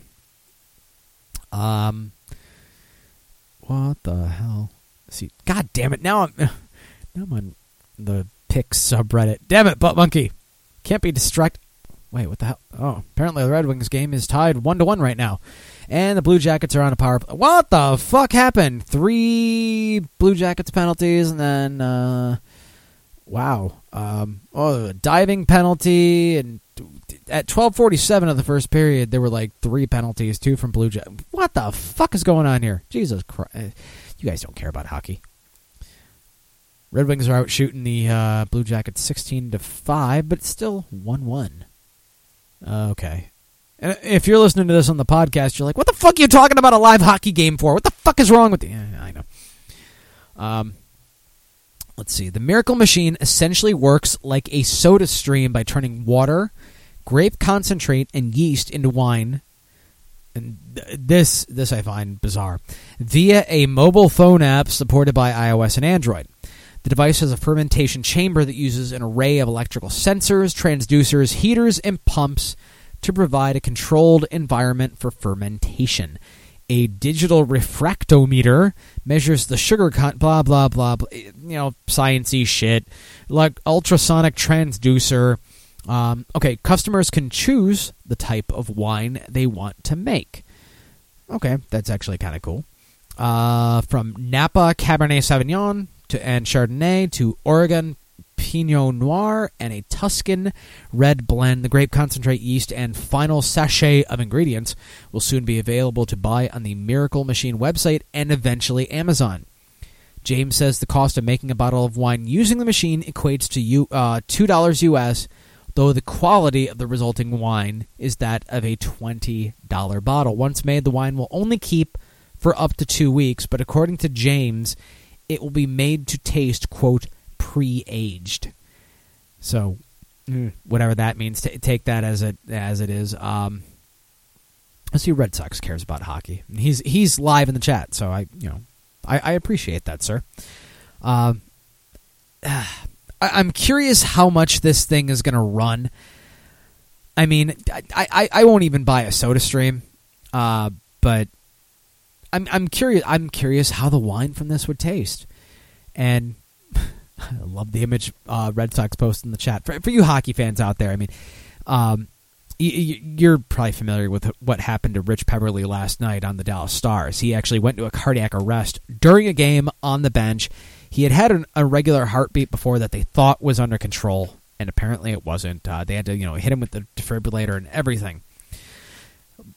When he regained consciousness, and this is part of the image that Red Sox posted in the chat. This shows you how fucking tough hockey players are. His first words to Lindy Ruff, coach of the Dallas Stars, were, "How many minutes left in the period?" He wanted to go back in the fucking game. What a fucking guy! God damn it! God, da- what the hell? oh my god! What fucking game was that from? Uh, th- there's an image in the chat right. I got to describe this uh, from um, it's uh, from a Vancouver Canucks LA Kings game, and what is it? Is that behind the um, the uh, Canucks bench? Uh, what was that when? Um, is that when uh, Vigneault was still uh, coaching? Somebody's wearing a pink shirt that says "Hockey Lovin' Homo." I'm assuming it's a guy because the arms look kind of muscular, and I don't really see tits but they're wearing pearls. So, wow. Oh, I gotta love the tangents on this show. So anyway, back back to finish up with the Miracle Machine. I'd be interested in trying some of the wine from this, but probably not as much. I mean, you look at how much a SodaStream costs. This is probably comparable, if not more. And I, you know, okay, these Brewsalt seeds are twenty bucks. I'm, I'm not going to you know shell out 80 100 bucks on a lark you know sam adams utopias uh, notwithstanding but you know sam adams utopias is going to last me for a good long while let me Let me take a sniff of it because I haven't uh, haven't smelled it in a while. Oh yeah. Oh god, yeah. Okay. Oh, and uh, it, it's nice because the weather has been getting a little bit nicer here. I mean, it was it was like 55 here today. I was able to go for a walk on my lunch break. But it's supposed to rain tomorrow. They're talking about potential snow on Thursday, so I'm not quite in cigar weather yet. I will be getting there soon.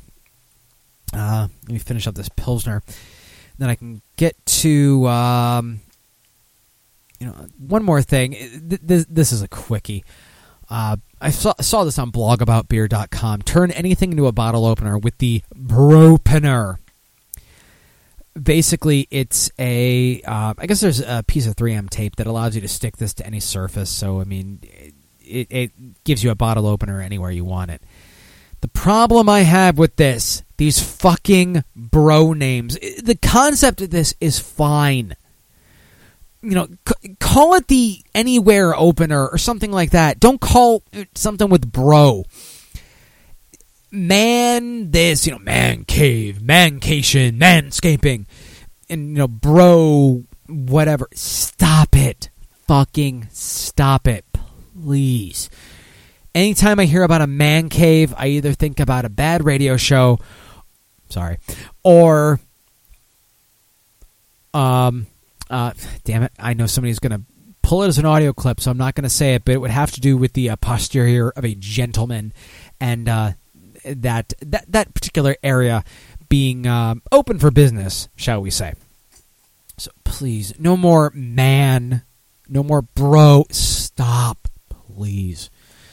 That said, this thing actually looks kind of cool. I mean, diff, you know, decent enough. Uh, but honestly, I'm fine with my uh, my regular, you know, actually it's not even a regular opener. I have the um, the Kibo opener, the one handed bottle opener, which I'm pretty happy with. I'm getting more used to it, and it's not fucking up my beer caps. And I want to get a beer cap shadow box. Yes, it's very crafty. I know, and uh, put all my bottle caps into that because I think that'd be kind of cool. So with that, let me finish this. Uh, the last is Pilsner. Oh, okay, okay. J5, you can still use bro. That's fine. It's okay because you're because you're black, right? Black guys can still use bro. I mean, well, you can use a lot of stuff that us white guys can't use. Too much, possibly. Um, okay. Let me finish this up. Ooh, Whew. wow! That habanero I, I really hit me at the end there. Last one I got is the brown ale and the chocolate.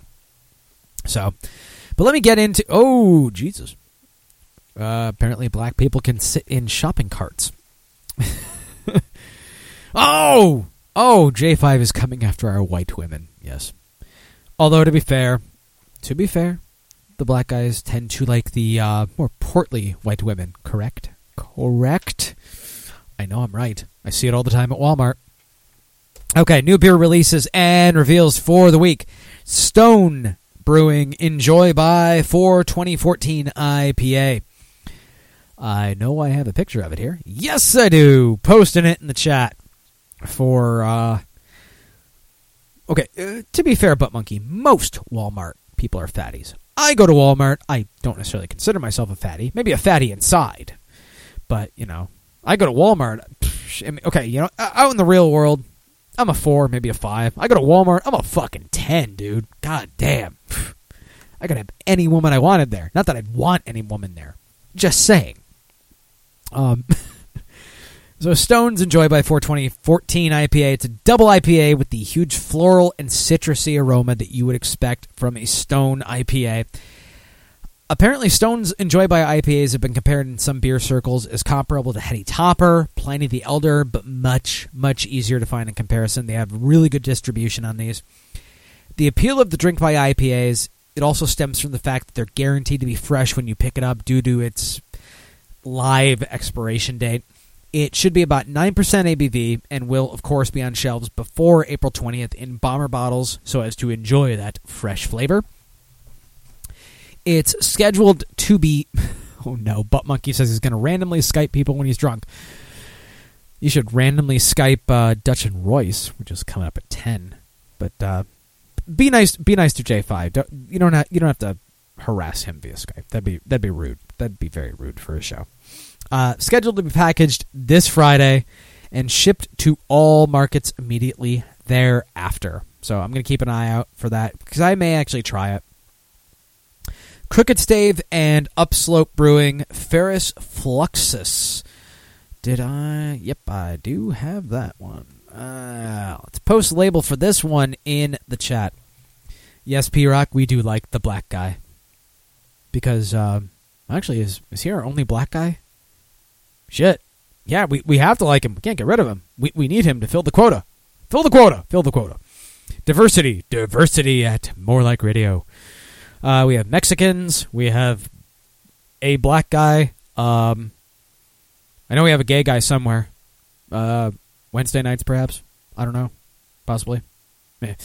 Um, this is a collaboration between Crooked Stave and Upslope. collaboration between Crooked Stave and Upslope Brewing. It's a wild Belgian pale ale inoculated with the uh, Brettanomyces and Lactobacillus in the first in ah, sorry in first use red wine barrels, and then aged separately at both breweries for nine months and released in two different packages. Uh, Upslope, yeah, wow, I'm like lisping here. What the fuck? Upslope is in a royal pint can. Crooked Stave is going to have it in a 375 milliliter bottle. It's actually out now. Wait. Oh yeah, Dark Fox is on Wednesdays, isn't he? Whoops. Sorry. um, let's see. Uh, eight point cent. Yeah, eight point. Rewind that again. Eight percent ABV. I'd love to get my hands on a bottle or can of that one, but I don't know. I, I don't even think Crooked Stave or Upslope Brewing distribute out to me. And I don't think I can do a Cleveland voice. School board Q is terrible. No, I can't. I don't watch enough Family Guy to be able to do Cleveland. Uh, let me take a sip of the Brooklyn Brown Ale and the chocolate and see how this goes here. Now, to be fair, it did suggest a nut brown ale, but I was not able to locate one in the build a six pack, so kind of had to go with the next best thing. Um, continue to sip this. Okay, I don't know if that pairs as well. I'm not saying it's bad, but it doesn't. I don't know. I'm, I'm not getting the mix that I did with the other ones. So I think a nut brown ale is essential for that pairing. But I will finish it, of course, because I'm not stupid. It's beer. Uh, next one here Anchor Saison Spring Ale. And yep, I have a label for this one as well. So I'll post this in the chat. Uh, okay. So Anchor, which we know from their Anchor Steam beer. Um, apparently something's going on in the chat, and I have no idea what it is.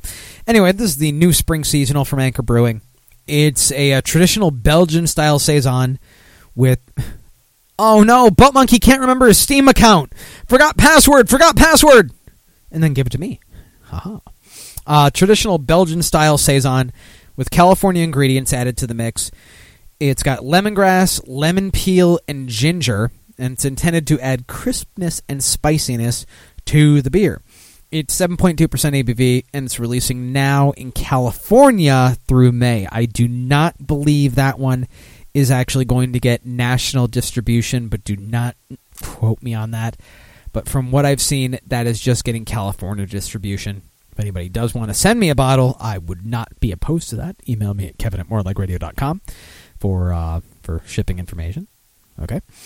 Um, next one, I got Starr Hill Grateful Pale Ale. This one is a sessionable pale ale. First debuted last year as a summer seasonal, and now they are opening up as a year-round release. And um, I think uh, going going by past weeks, I think I've been mentioning some more like se- uh, session IPAs and stuff like that. I mean, you look at Founders All Day IPA and stuff like that. Uh, the sessionable pale ales have become a lot a lot bigger now. I think it's that as much as people enjoy the you know the big you know double IPAs and everything, they want that hoppy flavor, but not necessarily you know get fucked up with one drink.